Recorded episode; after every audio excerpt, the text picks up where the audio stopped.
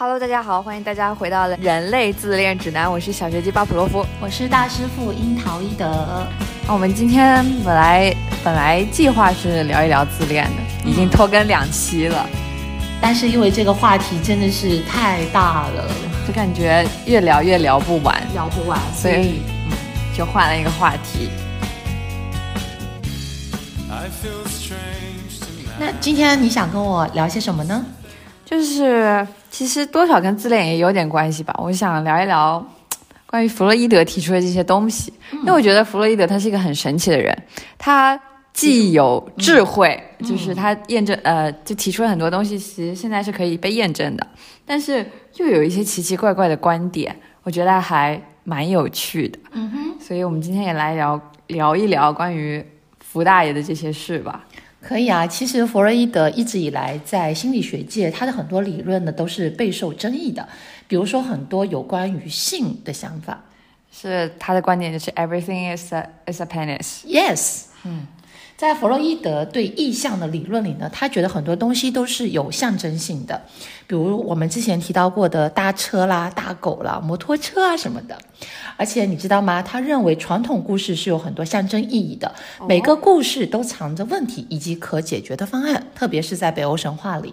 是因为潜意识吗？就是作者在写这些东西的时候，啊、也是根据潜意识驱动的。他把自己觉得可能发生的故事啊，或者是这种东西写成了小说和神话故事，然后里头的情节、人物的行为，潜意识，对，呃，所以他分析了很多关于北欧神话里面的人物和人物身上的一个故事。哎，你有没有听说过他眼里的美杜莎？这个啊我还真的没了解过。他分析的美杜莎呢，其实是非常的神奇的。我越看到后面，会越让我觉得出乎意料。所说的每一句话后面都可以加一句 “word fuck”。有这么刺激的吗？不就是美杜莎吗？美杜莎在我的记忆里，她是那个就是一个女妖，然后她看见别人就可以让别人变石石头，这个技能其实听起来蛮厉害的。OK，这是大家所知道的美杜莎，她是古希腊的蛇发女妖，是百怪之父福尔库斯和克托之女。那看但凡看到她眼睛的人呢，就会被石化。最后呢，她在英雄佩尔修斯和雅典娜的协助之下呢，被斩杀。佩尔修斯将她的头颅献给了雅典娜，后来她的头颅就被镶嵌在了在雅典娜的神盾中。这是我们大家所知道的故事，但是在佛爷眼中的故事可不就是这样子的呢？接下来的内容可能小朋友们要慎听哦。那要把耳朵要捂起来了。在弗洛伊德的眼中，斩首和阉割其实是一回事，这是在他的文章《美杜莎之手》里面提到的。但是砍掉美杜莎的头，如果代表的是阉割的话，可是美杜莎是一个女妖，诶，她是个女性。听不过这听起来就非常的弗洛伊德，对不对？对，因为呢，在佛爷眼中呢，她是危险的、残暴的、令人恐惧的女性。弗洛伊德认为，人们对美杜莎的恐惧来源于她的残缺而矛盾的攻击性。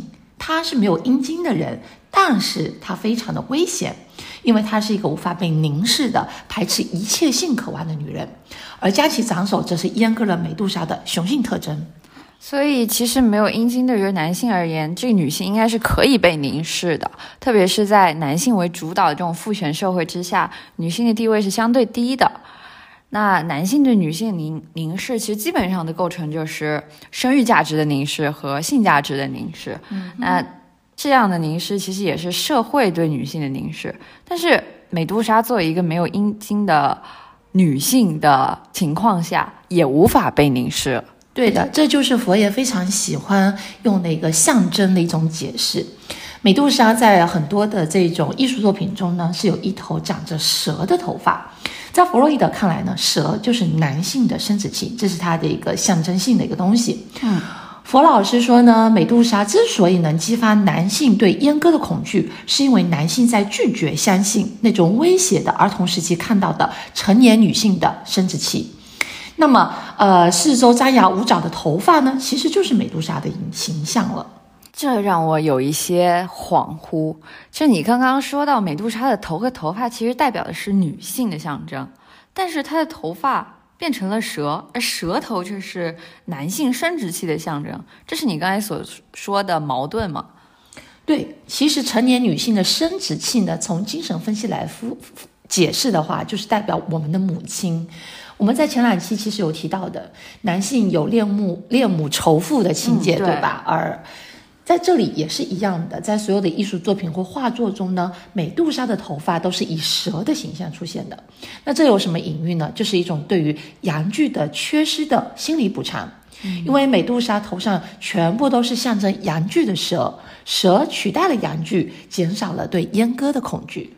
所以其实，在男性的视角里，女性应该是可以被征服的。但是，美杜莎的出现对男性来说其实是一种挑战，因为她没有阴茎的同时，她也无法被入侵，她没有办法，就是我刚才说的，没有办法被凝视和批判了。嗯，但是把美杜莎斩首的这件事情，其实说到底是被就是男男性被阉割的这种种恐惧，，但是舌头对男性来说，它会是一种安慰。减少这种恐惧吧。舌头对于男性来说其实是一种安慰，是因为这是用来取代阴茎的，对，这代表着被割掉的头只是舌头，而不是那个阴茎。所以男性在看到美杜莎舌头之后，其实是获得了某一种的安慰，觉得哦还好哎，阉割我的其实并不是我的鸡鸡。所以这也反向证明了男性对被阉割的恐惧。是的，所以呢，让人恐惧的是没有阴茎但却依然危险的美杜莎。美杜莎把别人吓到了僵硬，变成了石头。那这样也是对阉割恐惧的表现吗？对的，因为呢，变成石头呢，就意味着变硬。变硬呢，在佛爷看来就意味着勃起。于是看到美杜莎，你就会说：“哦，佛爷说，惧怕被阉割的人害怕自己的鸡鸡便没有了。但是呢，看到美杜莎突然被吓硬了，反而呢，在心理上面得到了一种反向的安慰，因为通过勃起，突然意识到了自己的阳具还在还在的，对它没有丢失。对，他的鸡鸡还在，没有丢失。那再联系到我们刚才说，刚才说看到美杜莎的头就想起了啊母亲啊、成年女性的生殖器这部分，果然是 motherfucker。对，弗洛伊德真是做赏析题的好苗子。那刚才我们提到美杜莎的头被献给了雅典娜，为什么要献给雅典娜呢？不可以就这样扔掉吗？因为雅典娜在古希腊的神话当中是处子之神呐、在女神雅典娜的盾牌和服饰服饰上面都有很多美杜莎这种呃，就是美杜莎的头像，这种头像就是令人会恐惧的这种头像，这样呢就让雅典娜成为了不可接近的女神，消除了凡人对她的一切幻想。但是我们看很多这种希腊故事啊，就只有在希腊故事里头，它才有女人用阉割来威慑男人的这种情节。嗯，但是中国的神话故事里头从来没有过类似的，因为古希腊的人全部都是 gay 呀、这是真的吗？当然啊。不过呢，这又是另外一个故事了，我们们可以留着下次慢慢再聊。嗯，就是今天我们又讲到了这种性别议题，关于凝视和被凝视的。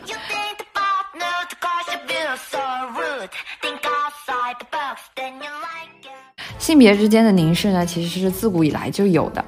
男性呢，更多向外凝视，凝视女性，凝视这个社会；而女性的凝视，更多的是自我凝视。而长期被凝视，意味着话语权的丧失。谁有话语权，谁就能掌握凝视的权利。所以，女性拥有话语权是多么重要的一件事情。父权社会是对女性的凝视，也是一种凝视的话语权的表现。女性主义者反抗男性目光凝视的暴政，就是希望能从男性的束缚下挣脱出来。